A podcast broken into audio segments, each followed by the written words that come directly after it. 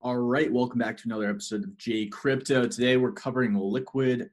So I did a rough draft of this video. I'm going to probably post it. This will be the second one. And as I said, as I keep learning, I'll keep putting out content.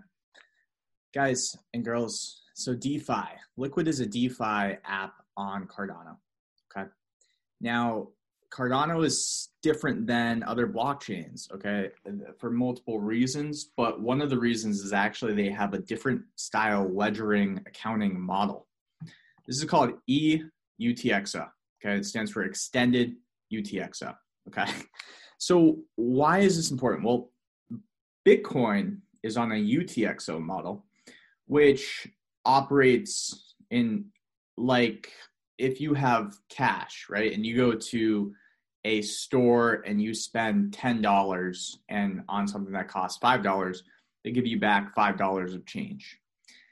Ethereum operates like a bank, okay? Whereas if you buy something, there's a debit on one side and a credit on the other side. Now, Cardano, and they did that so that way they could build smart contracts and do all these functionalities, things that's that's that's just how it, you know, that's the reason.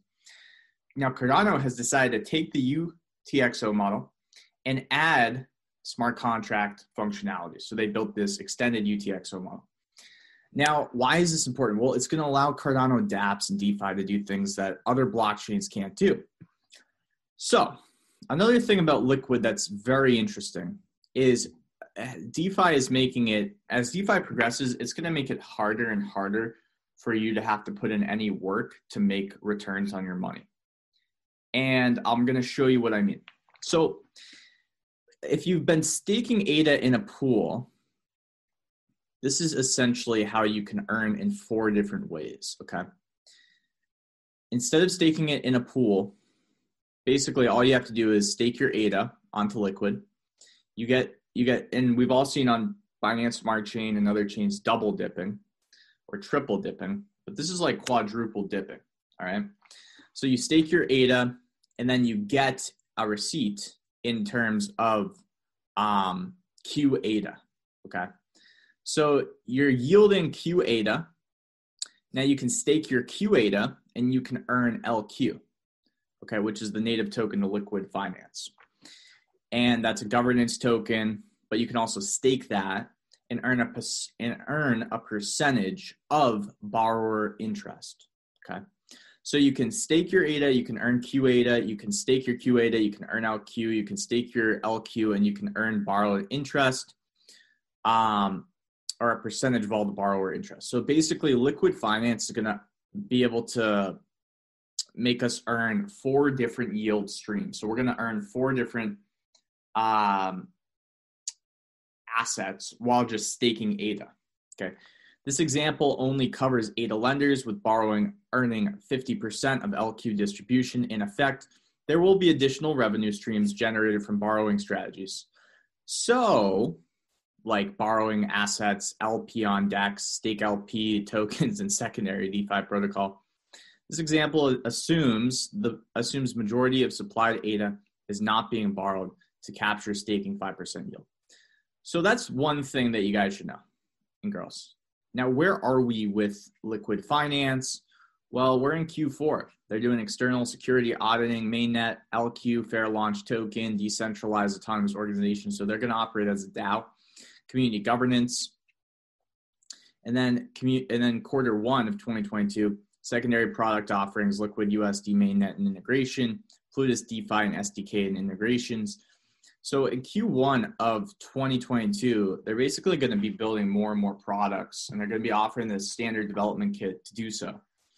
Now, this one other thing I would like to mention is that Liqwid was part of the Catalyst program.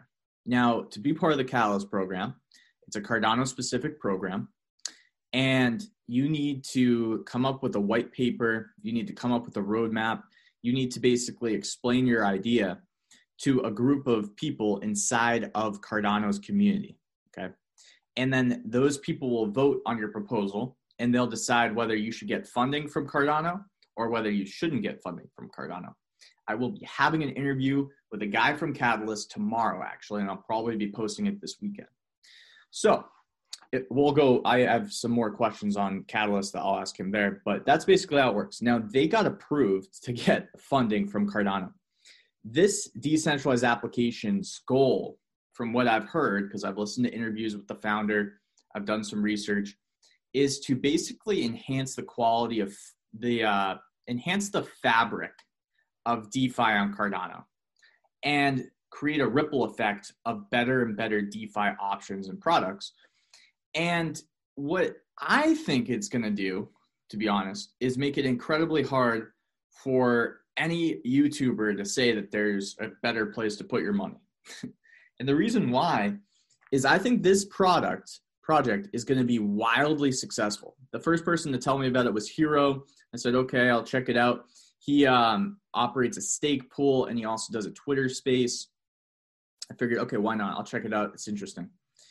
Now, um, when I looked into it deeper, though, I was amazed. Like this this project, I am definitely going to be using. I'm very excited for it. I believe they're going to have everything. It's going to be a one stop shop.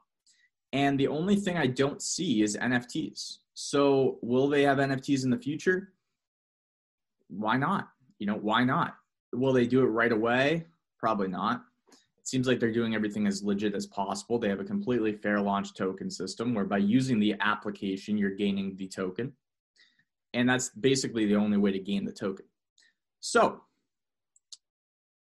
that's pretty much it. So I just want to do a quick little video on that. Thank you guys for listening. We got the catalyst in there. We got the EU TXO model. We got the four streams of income yeah, check it out. I'm going to do more videos on it, but thanks so much for listening. I hope that you found this review educational. Um, one thing I would recommend is go look up the Dwayne Cameron interview with a few of the bigger YouTubers. Watch those if you have, you know, spare time. And I mean, I would love I would love to get Liqwid on my podcast or my YouTube channel. So if that hits their radar, that'd be sick. But you know, the interviews that they have done are with channels that have like 50,000 subscribers. And currently we're at 4,000, 4,760 something. So that's pretty good. I'm, I'm happy with that. And we're steadily growing, which I don't want to blow up too quick. But I could see why they might not want to come on to this show just yet. However, if they get wind of this, feel free to come on. I'd love to talk DeFi with you because I've studied a lot of DeFi. I've studied a lot of DEXs. I've studied a lot of automated yield farm engines. I've seen a lot of things fail. And that's been great because I've gotten all that experience. So it's easier for me to break down the economics of a, a project. I'll probably do a deep dive on their economics in a future video. Let me know what else you guys would like to like to know. But basically, this is going to be more of like an Aave at first, but with more features, more functionality than anything else, um, which is great. You know, because because then we won't have to sell our crypto. We can stay long forever. They have this little thing about that. You'll never have to sell your crypto because not only will taking out a loan or borrowing a loan get you yielding, you'll get yield for doing that. And you'll be paying interest, obviously, but you'll be able to yield off of that. But also, if you're supplying, then you can earn interest. And you can take out loans, which is untaxable debt, right? So that's cool because you can just pay that back in perpetuity or use those loans to actually take out some leverage from the market and buy, I don't know, your family a nice cake or uh, bananas, right? Some food. Um, who knows, man? So, anyways, that's pretty much it for now. Let's end it there. All right, take care.